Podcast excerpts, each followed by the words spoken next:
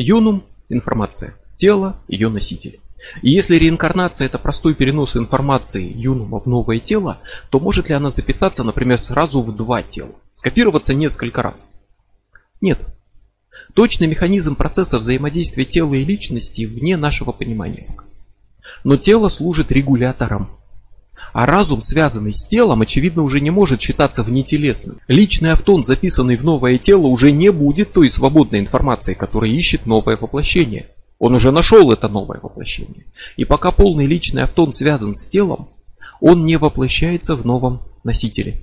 Нельзя быть воплощенным в два тела сразу. И смерть тела – это процесс, который запускает поиск нового носителя для информации.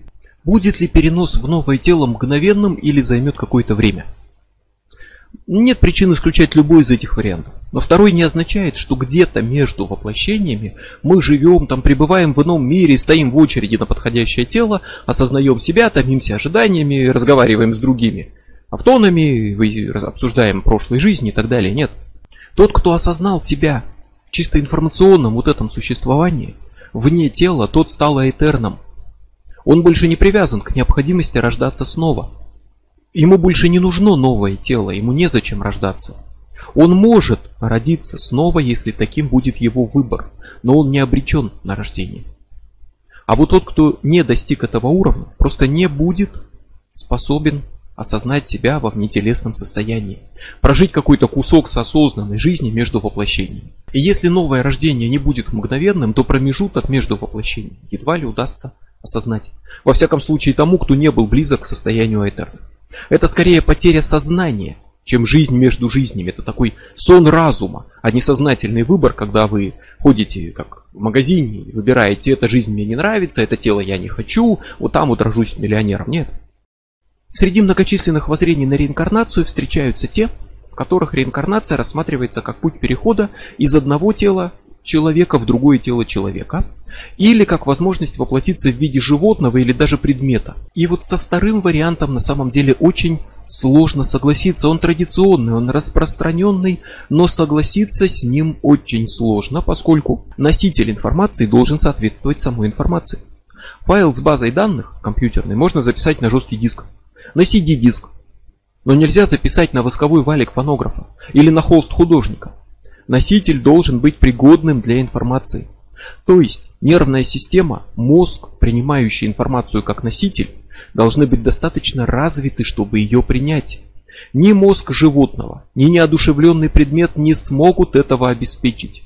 Человек не сможет переродиться в сосну или в крысу, потому что это не подходящие носители информации, но и крыса не будет иметь перерождения. Она не обретет человеческое тело, не станет крысой этерном. Христианство говорит, что у животных нет души. Вот если учесть, что душа это религиозный термин, который обозначает личность, способную существовать вне тела, что по смыслу почти равно полному личному автону, то с этим утверждением придется во многом согласиться. Формирование полного личного автона требует осознанности, а осознанный разум есть у человека. Ни крыса, ни собака, ни сосна им не обладают и не смогут сформировать полный личный автон. Их путь растворения, их жизнь единственная. И человек не какое-то особенное творение мира, которое стоит в стороне от природы.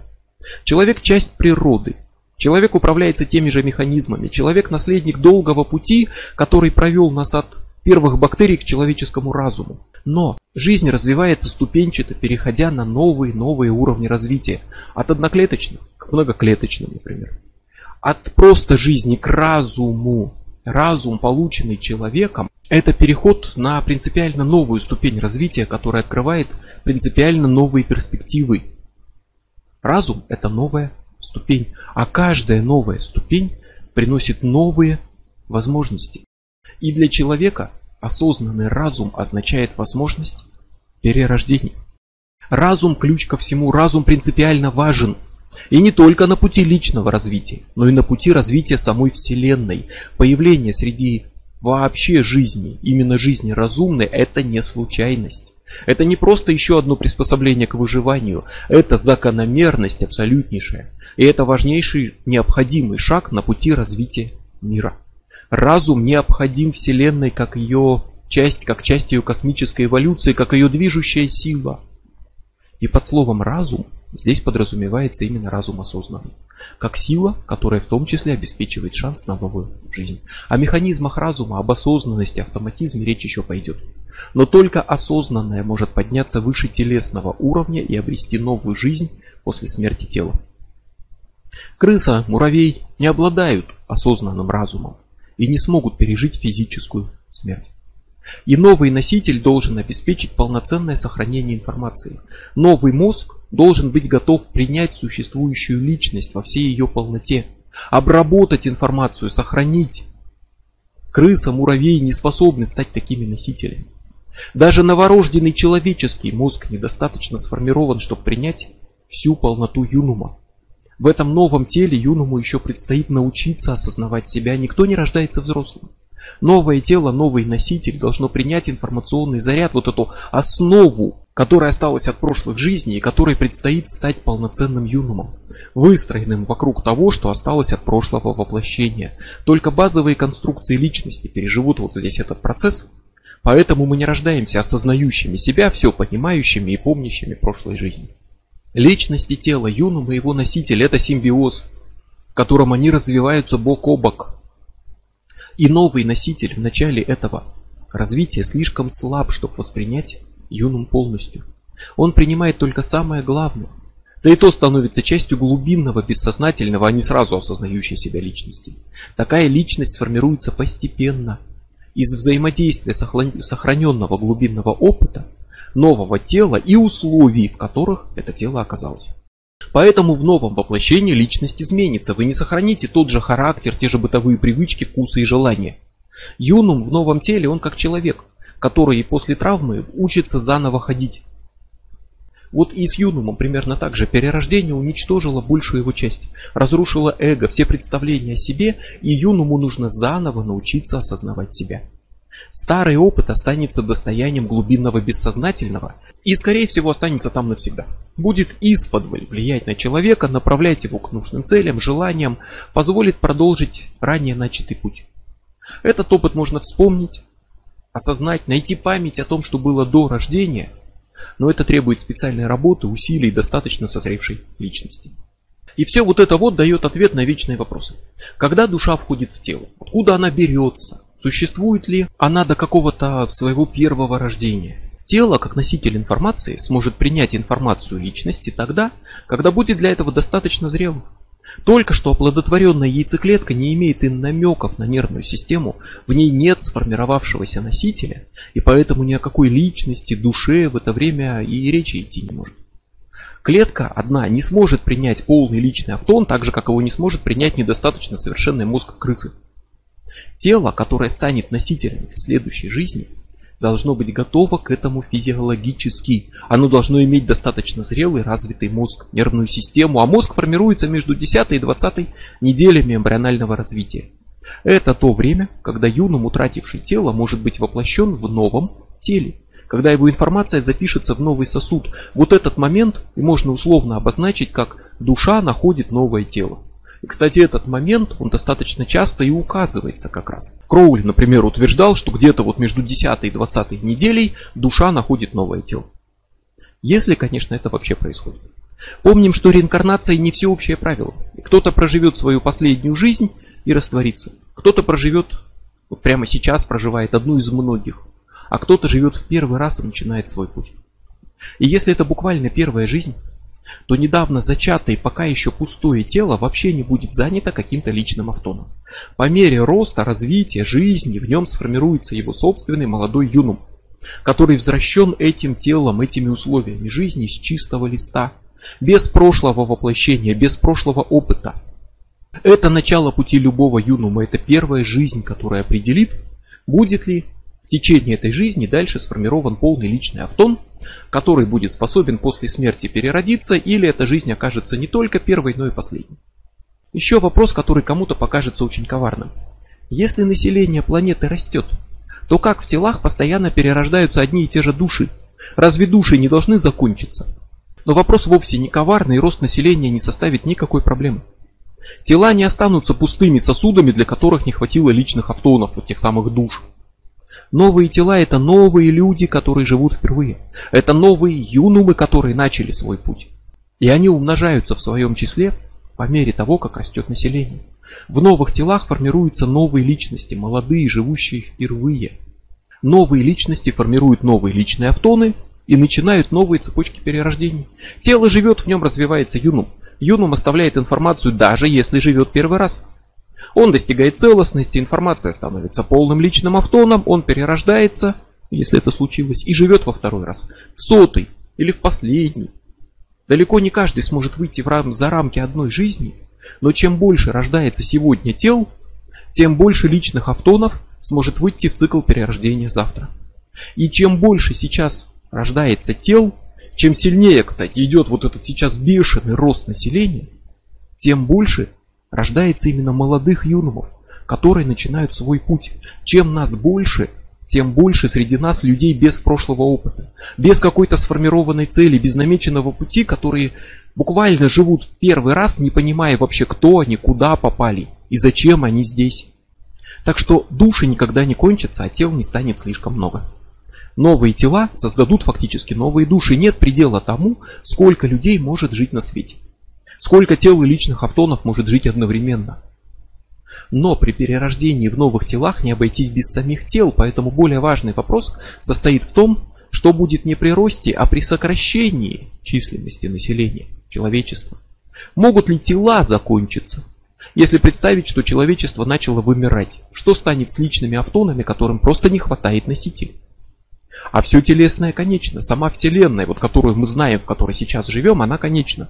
Она погибнет, и ни одно тело не переживет ее гибели появления новой. Физическое человечество однажды неизбежно будет обречено на смерть. Через миллиарды лет, но это произойдет. Вселенная погибнет, звезды, планеты, люди, все погибнет, чтобы родились новые звезды, планеты, люди.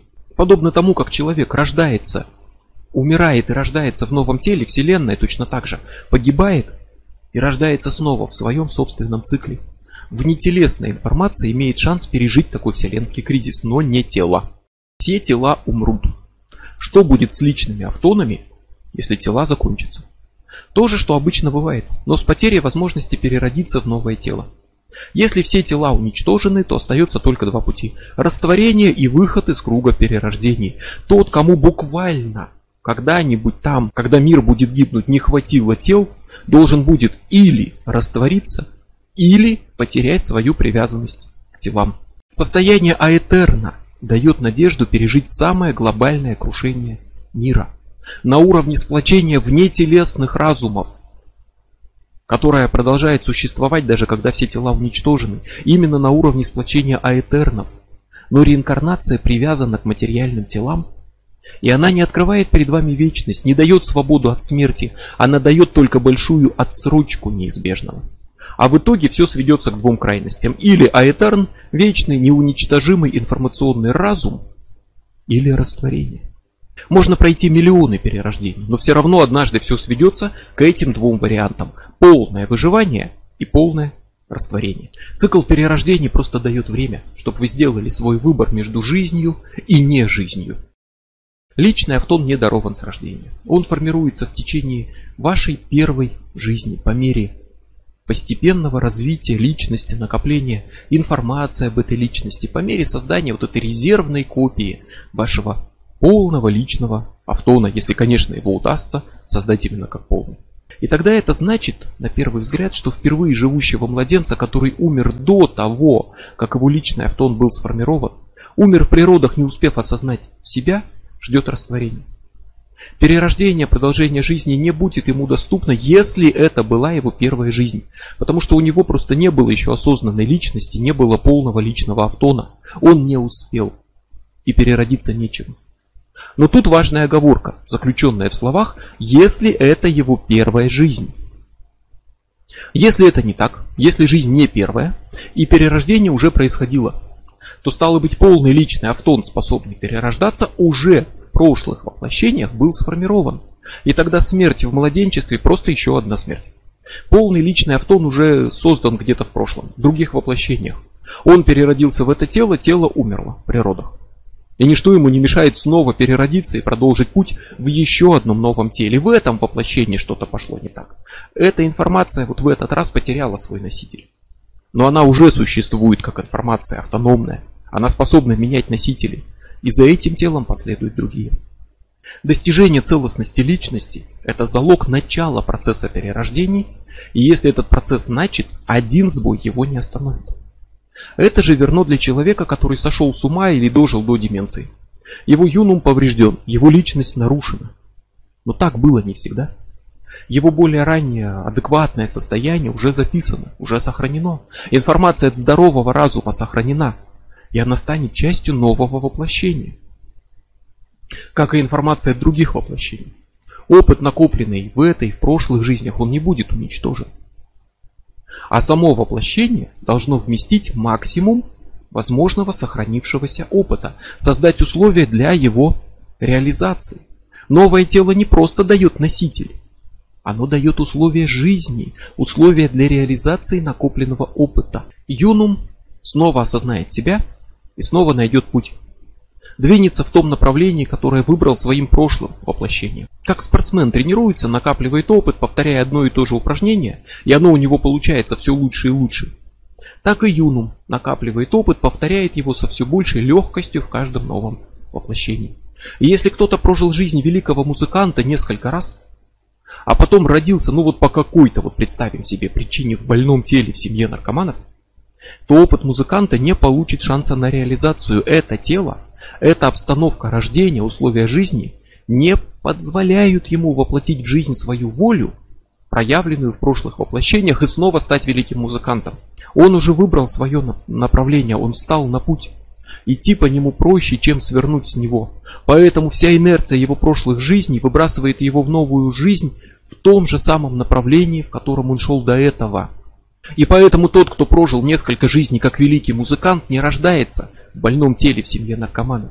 Он воплощается в условиях, которые позволят ему стать музыкантом. Может быть даже в такой семье, но в условиях, которые все равно ему позволят снова стать великим музыкантом.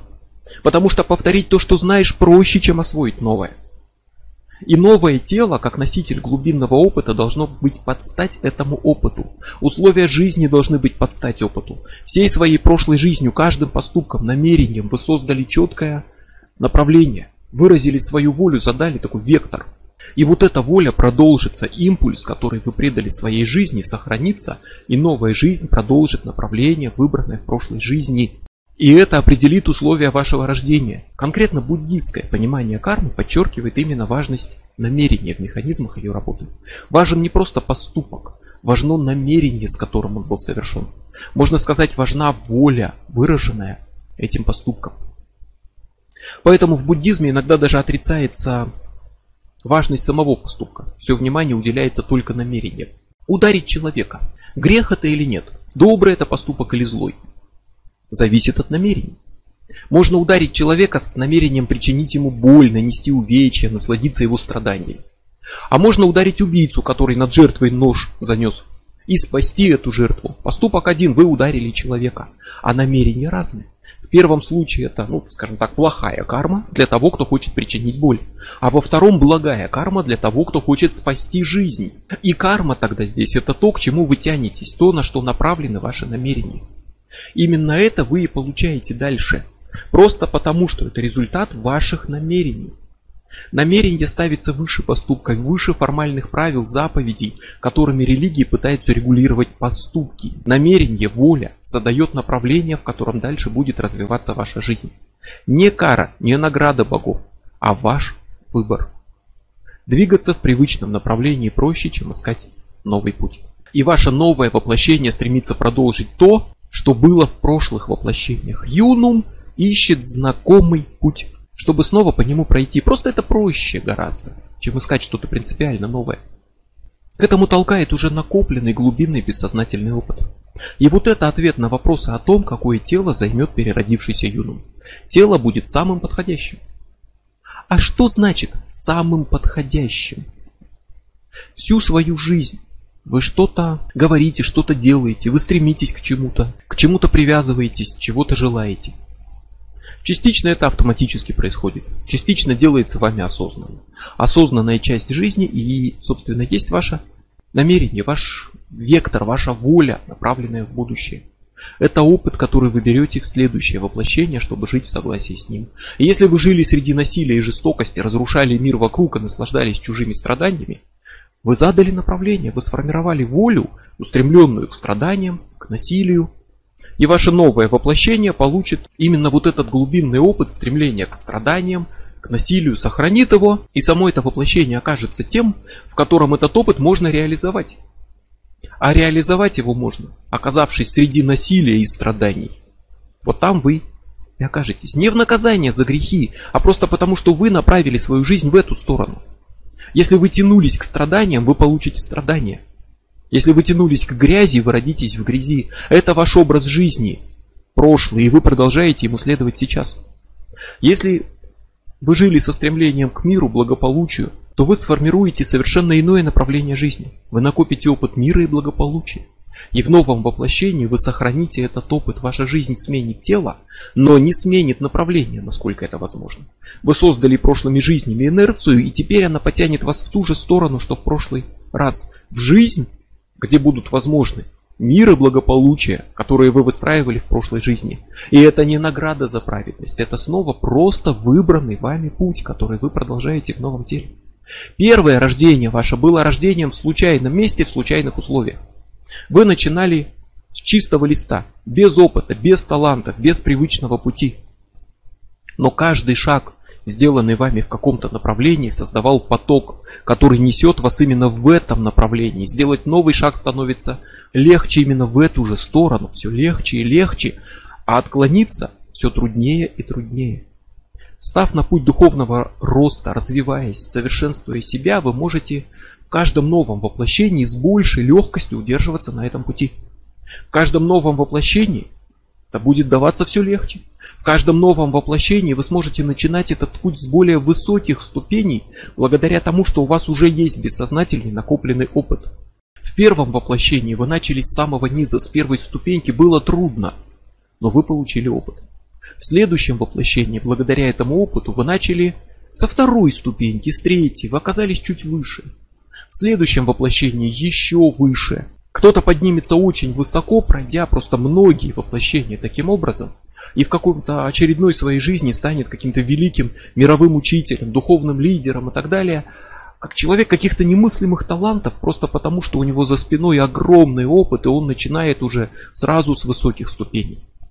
И даже если сейчас вы живете свою первую жизнь, вы можете сейчас начать именно вот этот путь, эту дорогу, которая может вывести вас к состоянию Этерна. А это, в свою очередь, станет началом еще одного пути нам уже неведомого. Или вы можете встать на путь саморазрушения. И вы накопите опыт. И тогда вы сможете продолжить этот путь в новых воплощениях. Снова, и снова и снова. И можно сказать, что с каждым воплощением вы будете опускаться все ниже и ниже. С каждым разом у вас будет больше опыта саморазрушения. Разрушать себя, свою жизнь, свой разум будет легче. Этот процесс будет более привычным, условия, в которых вы оказываетесь, будет все больше и больше подходить именно для деградации и саморазрушения. Если вы живете свою первую жизнь и начнете вот такой путь прямо сейчас, то вы начнете свою дорогу, ведущую к будущему растворению. Да какое же тело получит юнум в новом рождении? То, которое способно обеспечить реализацию его опыта. То, которое находится в подходящей обстановке, позволяющей продолжить начатый путь. Условия, в которых юнум будет вновь рожден на свет, его окружение, его тело – это не случайность. Они отвечают потребностям накопленного вами опыта. И это не только опыт всех жизней, которые вы прожили, но и опыт самого умирания. Когда речь шла о призраках, было сказано, что предсмертное переживание будет самым сильным во всей сознательной жизни. Именно оно может обеспечить создание мощного частного личного автона, привязанного к месту, к какому-то устремлению, к желанию, но оно же неизбежно станет и значимой частью полного личного автона и тех факторов, которые задают начальный импульс для следующего этапа вашего пути. Опыт вашей смерти – это очень мощный, эмоциональный, травмирующий, шокирующий опыт. И он сохранится и станет частью того, что задает вашу следующую жизнь. Если человек умирает в ужасе, в ярости, в желании мстить, убивать врагов, он сохранит это как часть своего опыта, как сильнейшее намерение, которое определяет дальнейший его путь в следующем воплощении, если оно будет.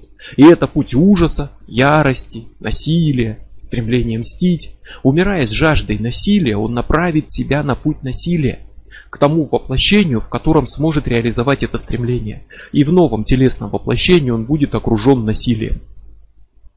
Он сам задал это направление, когда в момент смерти буквально рванулся в эту сторону, посвятил этому последние, самые важные секунды своей жизни. И в новой жизни он не сможет отомстить вот тем врагам, которые убили его сто лет назад. Не сможет обрушить гнев именно на них, на тех, кто повинен в его гибели. Так же, как призрак не может завершить свои неоконченные дела. Сохранится только этот импульс, как в примере с медиумом который получает программу «Встань и иди от призрака», вот также сохранится импульс. Общее устремление, направленное к мести, вражде, ненависти. И новое воплощение позволит продолжить жить именно среди ненависти и вражды. Вот представьте, что у вас ремонт. И вы клеите обои весь день, с утра до ночи. Вы их клеили, клеили, клеили, измотались, устали и легли спать. И во сне вы видите, как вы продолжаете клеить обои. Ваш разум так привык за день к этому, что он продолжает во сне делать то, к чему успел привязаться. Он не переключился на что-то еще. Вот практически так же вы продолжите привычные занятия в новом воплощении. Хотя тут переключиться на что-то еще будет куда сложнее. Но если вы весь день клеили обои, а потом на ваш дом упал самолет, взорвался, разбросал вокруг вас куски человеческих тел, то в следующий раз, когда вы уснете, вам приснится не поклейка обоев, а скорее кошмар об этой катастрофе. Потому что вот этот мощный шокирующий опыт, он перекрыл просто привычные впечатления от поклейки обоев. И вот так же состоянии ума в процессе умирания получает мощный шокирующий опыт, который может изменить выбранное всей вашей жизнью направление. Одна из сильнейших эмоций, которые может испытать человек, это страх перед своей смертью. Даже человек, который верит, что будет другая жизнь, абсолютно искренне, не сомневается в этом, все равно, как правило, боится смерти, потому что это глобальные перемены, это шаг в неведомое, а это пугает.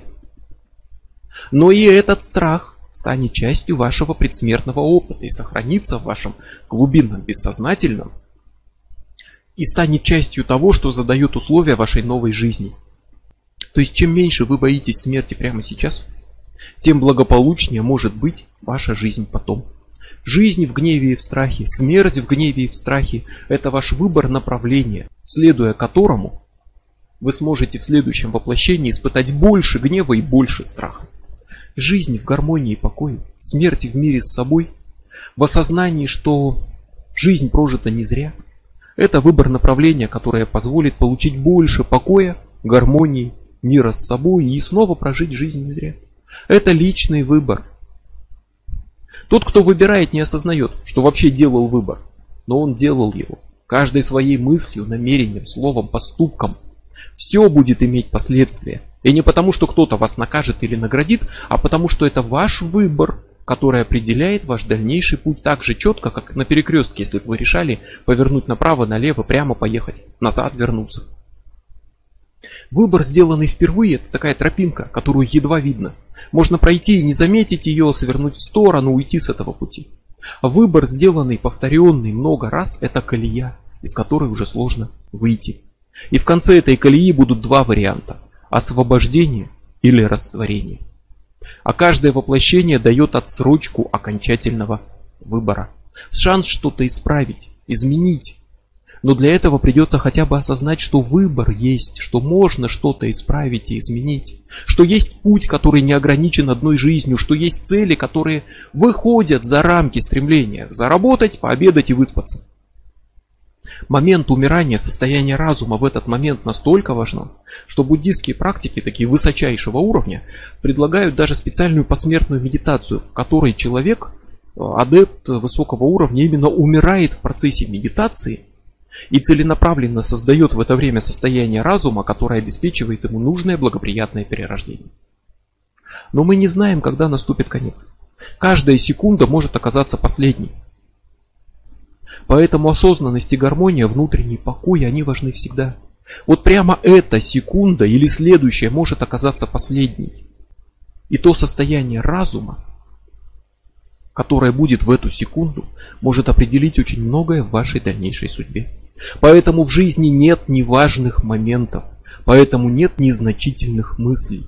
Хотя бы потому, что любой из этих моментов может неожиданно оказаться последним, и эта мысль будет последней, которую вы понесете с собой дальше.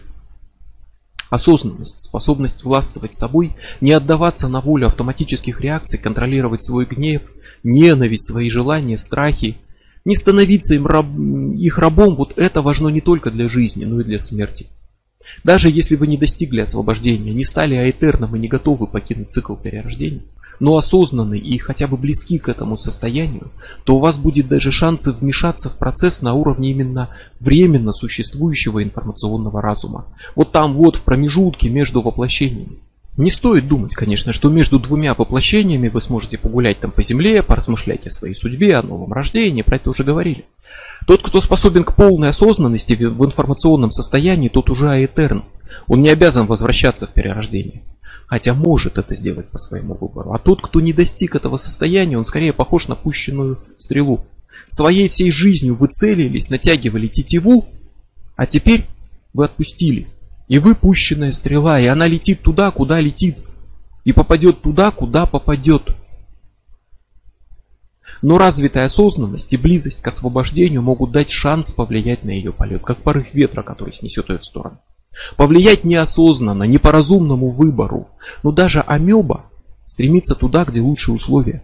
Капля воды, в ней амебы с одной стороны положили кристаллик соли, амебы уползли все в другую сторону. Чтобы стремиться в лучшие условия, не нужна по сути своей осознанность. И приблизившись к освобождению, но еще его не достигнув, вы не сможете все равно задуматься, о том, каким бы вам хотелось видеть новое тело и прочее, но сможете вот как амеба таким инстинктивным рывком направить себя ближе к условиям, которые сочли бы желательными, если бы могли осознавать себя в это время. Примерно так же вы действуете во сне. Вы принимаете решение, но не осознаете происходящее как сон, не осознаете себя как спящего. И вот опять-таки в буддизме, кстати, а, промежуток между воплощениями как раз таки рассматривается как состояние схожее со сном и часто практикуются осознанные сны. Чтобы подготовить человека к этому состоянию, чтобы он был готов вот в такие моменты принять какое-то решение и как-то направить себя не только во сне, но и вот в таком промежутке между перерождениями в более благоприятные условия. Само рождение в новом теле станет воплощением вашей воли к жизни, выражающей ваше стремление жить, а не исчезнуть без следа.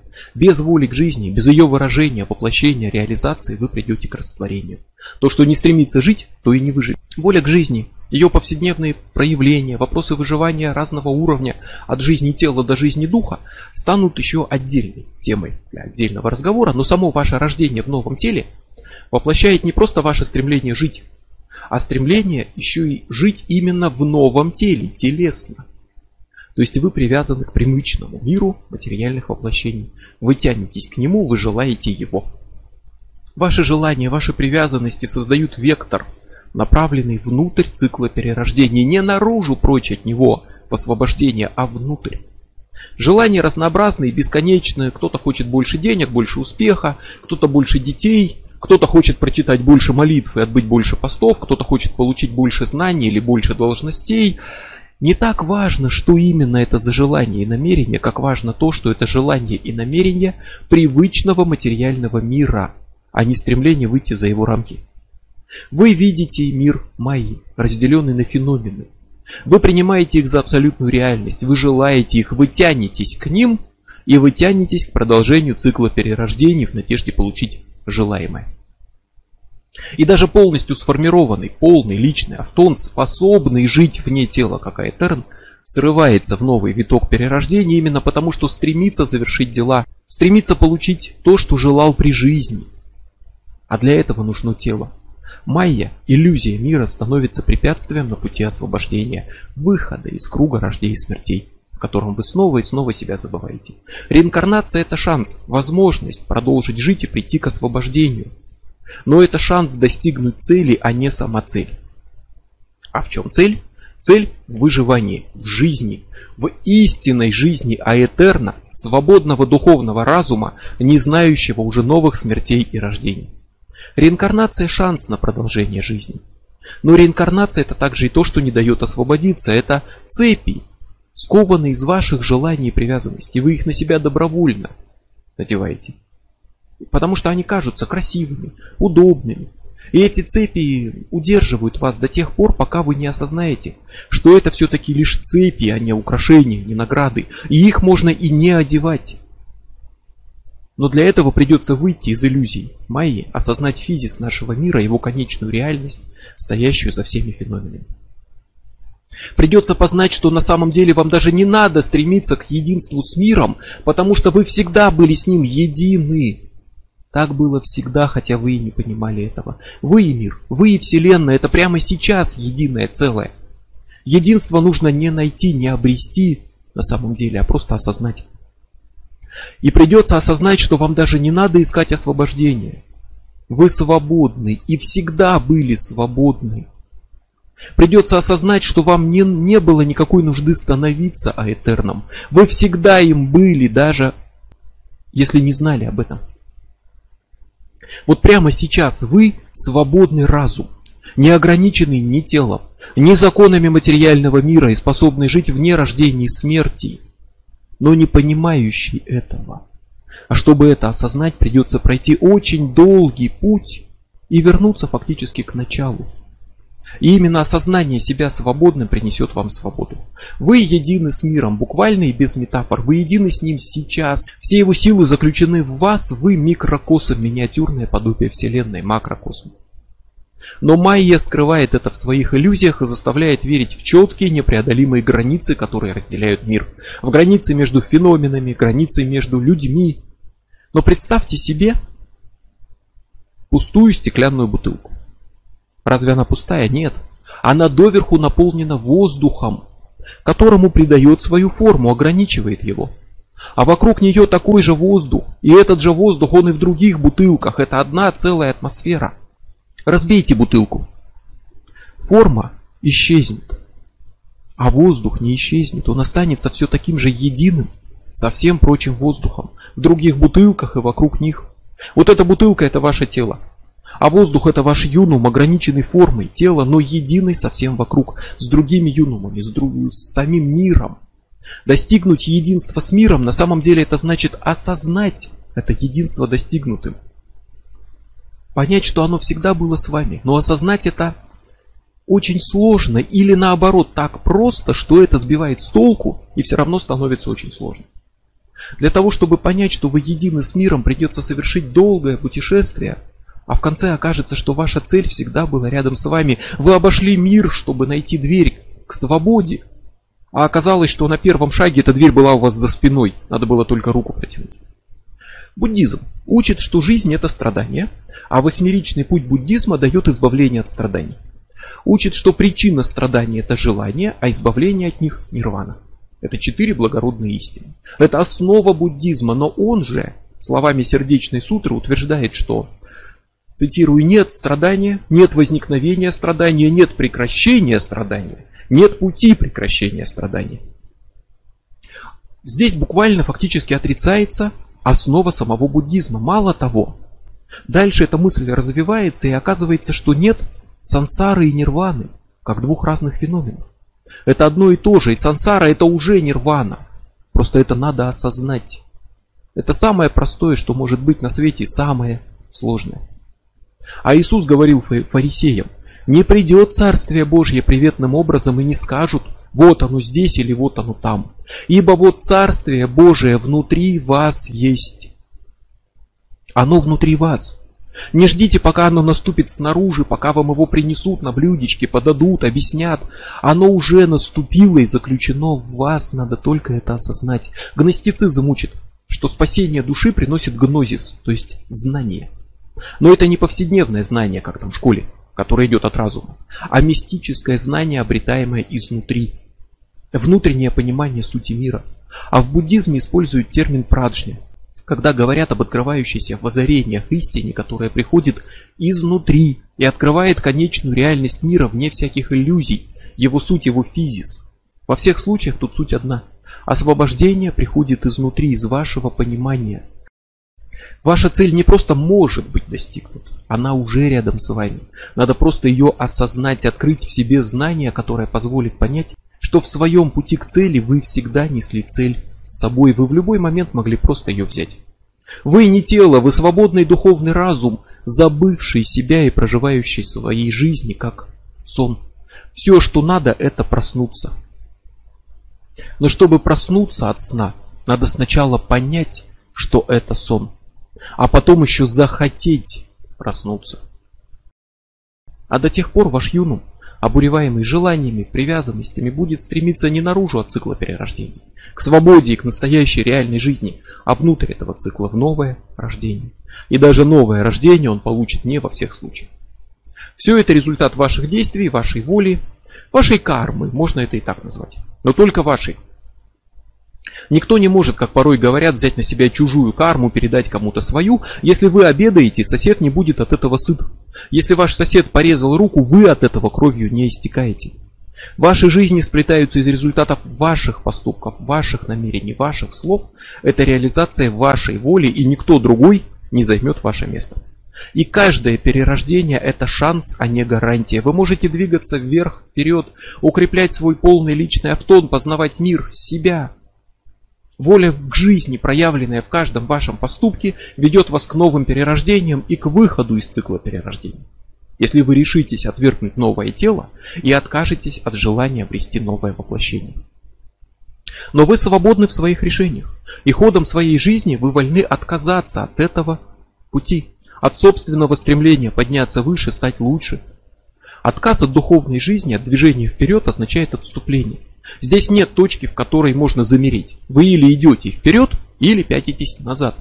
И отказ от движения к освобождению означает начало движения к растворению.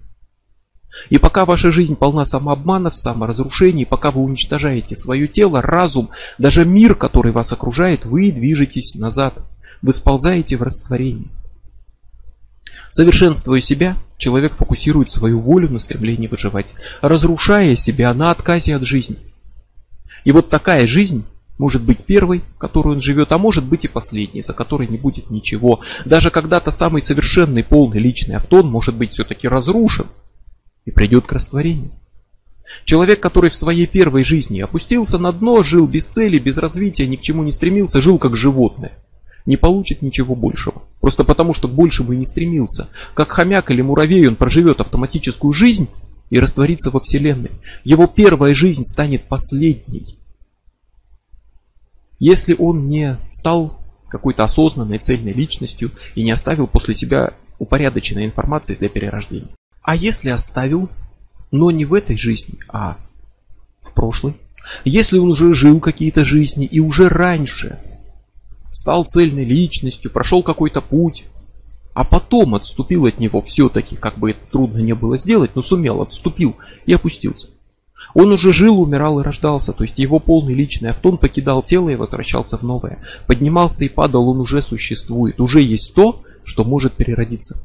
Ну вот в очередном воплощении что-то пошло не так, ну сбился он с пути, предался саморазрушению, ненависти, страху, утопил свою жизнь на дне стакана и так далее. Вот что ждет его в этом случае? Он переродится. Просто потому, что уже есть чему перерождаться, он уже набрал свою инер... скорость, инерцию, он выживет за счет прошлых успехов и старого опыта. Как и в случае с теми, кто сошел с ума, его нормальное состояние, идущее из других воплощений, сохранится – но и опыт этой жизни останется с ним. И задаст новое направление, сохранит вот этот новый опыт, и он понесет его дальше. Опыт деградации и саморазрушения станет частью его глубинного бессознательного. Если человек спился в одной жизни, то во второй раз спиться будет легче. Он уже знает этот путь. Этот опыт пока не так велик, как опыт, полученный в успешных, благополучных жизнях, но он есть. Этот опыт можно не повторять, но повторив его в следующей жизни, человек накупит больше такого опыта. И создаст намерение повторить это в третий раз. И новое тело услужливо даст ему такую возможность, генетику, обстановку, условия жизни, где он сможет реализовать свое намерение и спиться в третий раз. И каждая новая жизнь, посвященная деградации, будет облегчать продолжение этого пути. ввести во все более примитивные условия, пригодные лишь для такой деградации. И прожив много жизней, например, как художник, вы родитесь талантом к живописи, потому что просто имеете знания и опыт, вы этому уже учились. А прожив много жизней как духовный адепт, познающий физис мира, вы родитесь с этим опытом и легко подниметесь к новой духовной вершине. Но и прожив много жизней, посвященных уничтожению себя, вы родитесь с таким опытом и доведете дело до конца. Вы уничтожите себя, вы разрушите себя в конце концов. Ваш старт мог быть отличным, первая жизнь удалась. Вы прожили ее как гармоничная целостная личность, познали себя, создали полный личный автон. Вы начали перерождаться, обрели новую жизнь. Это не каждому удается, вас можно поздравить. Но это лишь первая жизнь. И отступить от выбранного направления будет совсем несложно пока что. И если дальше вы встали на путь разрушения себя, то в новых своих телах вы не сохраните достигнутую целостность и гармонию. Ваш юнум снова начнет рассыпаться, возвращаться в состояние автоматизма, хаоса. Он станет чуть менее полным, чуть менее гармоничным. Повторяйте это снова и снова, погружайте свой разум в хаос, и постепенно в вашем полном личном автоне накопится столько хаотичной информации, что полным он быть уже не сможет. С каждым таким воплощением вы словно вырываете страницы из книги. И однажды книга набыть перестанет. Полный личный автон деградирует настолько, что новое рождение будет невозможно. Как если бы помехи заглушили полезный сигнал, или ржавчина постепенно разъела корпус корабля. Живя так, словно вам не нужно новое рождение, вы можете потерять его, вы придете к растворению даже после многих прожитых жизней. Образ жизни, осознанность, фокусировка воли на выживании дают шанс. Но ничто не дает гарантию, и каждое следующее перерождение потребует усилий. И если вы живете первую жизнь, проводя ее в животном автоматизме, то эта жизнь будет последней. Если она не первая, но вы живете ее в животном автоматизме, то это не обязательно конец. За этой жизнью может быть следующая. Инерция многих воплощений вынесет вас в новую жизнь, но она не вечна. Прожив многие жизни в таком состоянии, вы утратите все, и новое рождение станет невозможным. И может показаться, что всегда впереди есть что-то еще, и можно начать заботиться о себе, там, о своем духовном выживании потом, когда-нибудь, в более удачных жизнях. Но более удачных может уже не быть.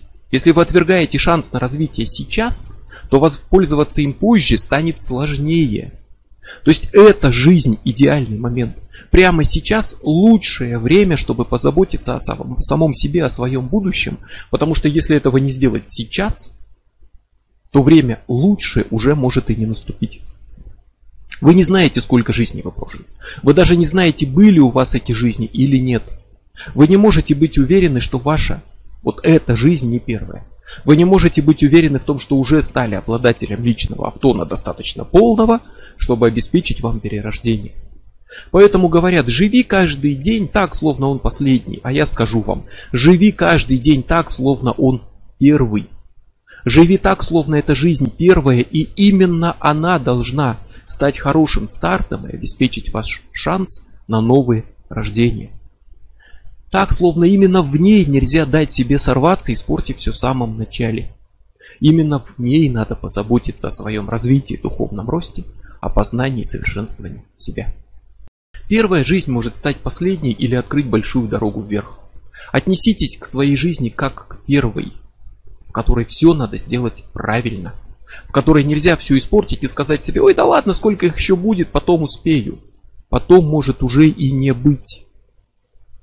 Даже если вы вспомнили или думаете, что вспомнили свои прошлые жизни, если вы уверены, что живете не первый раз и текущие ошибки не сломают ваш накопленный благой опыт, вы все равно должны помнить главное, перерождение не право, а достижение успеха, к которому придет не каждый.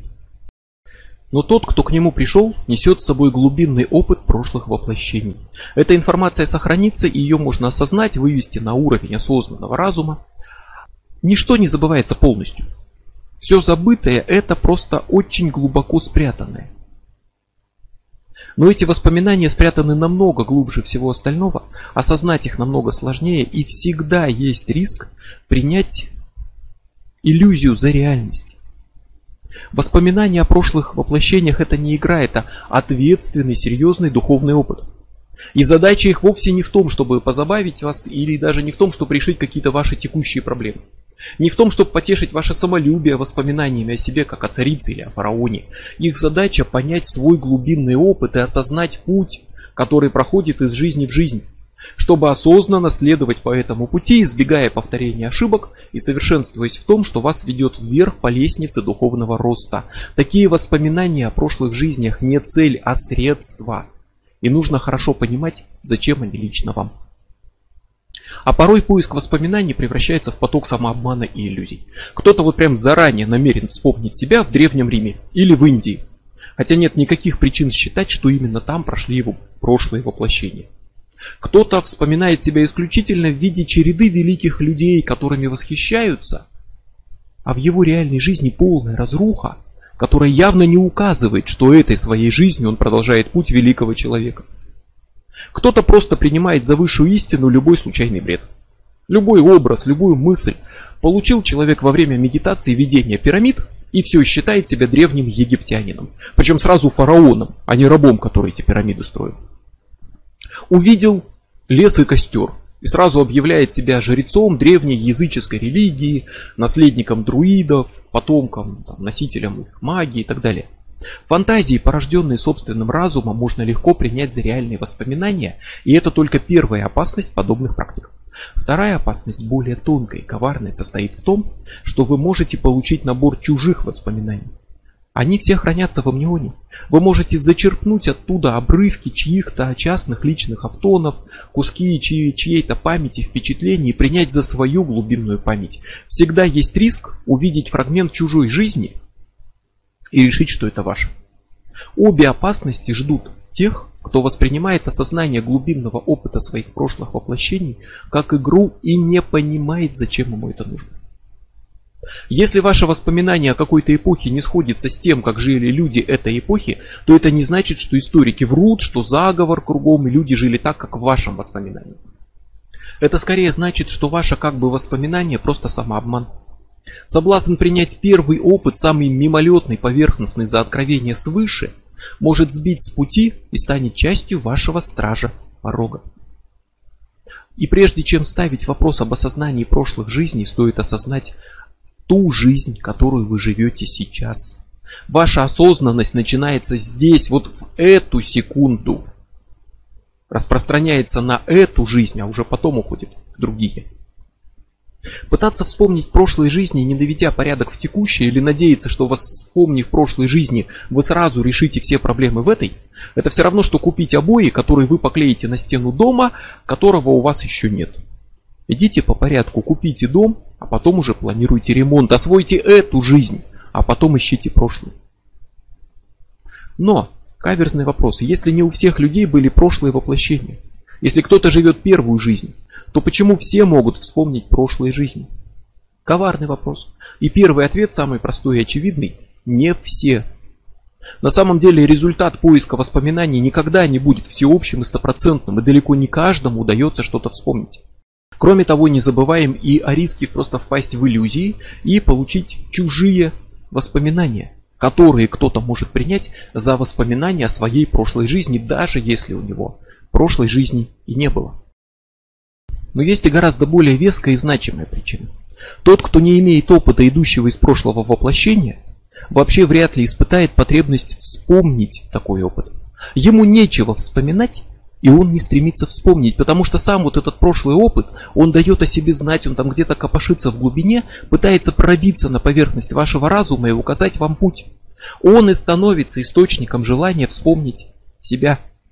Тот, кто действительно жаждет получить свои вот такие воспоминания, почти наверняка их имеет, потому что эти воспоминания пробудили в нем жажду что-то вспоминать.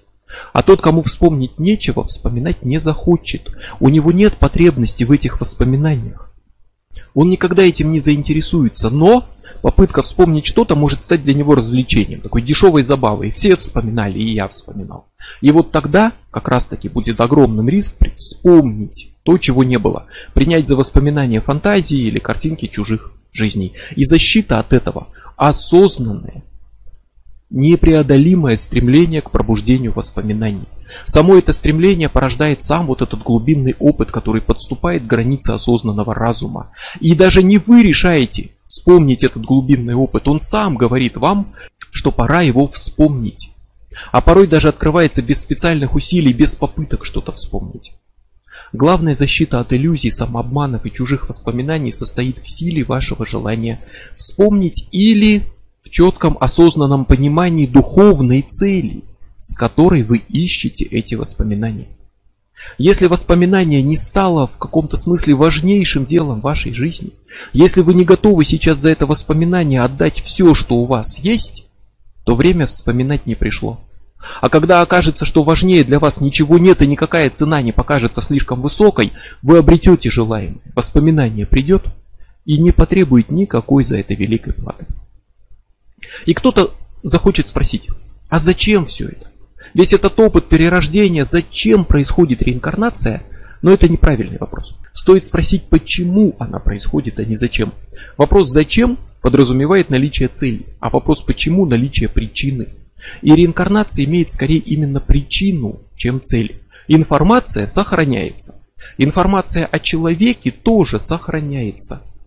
В неудачном случае она сохранит нечто неспособное жить и раствориться станет частью общей информации Вселенной. В удачном случае она сменит носитель, но не исчезнет. И если информация сохраняется, то в этом и заключается причина перерождений и ответ на вопрос, почему происходит реинкарнация. Все мы есть информация в мире информации, а информация имеет свойство сохраняться. Вопрос же «зачем?» подразумевает понимание смысла и цели этого процесса. И новые перерождения – это сохранение личности, ее выживание, выживание не смертного тела, а именно самой личности. И реинкарнация способствует выживанию, служит отсрочкой растворения и дает шанс избежать его вообще. Обрести освобождение, стать аэтерном и выйти за рамки понятий жизни и смерти – это вопрос выживания. Не выживание тела, но выживание разума, а потом и духа. Что движет перерождением? Стремление жить. Стремление уровня пятого маяка, о чем еще пойдет речь.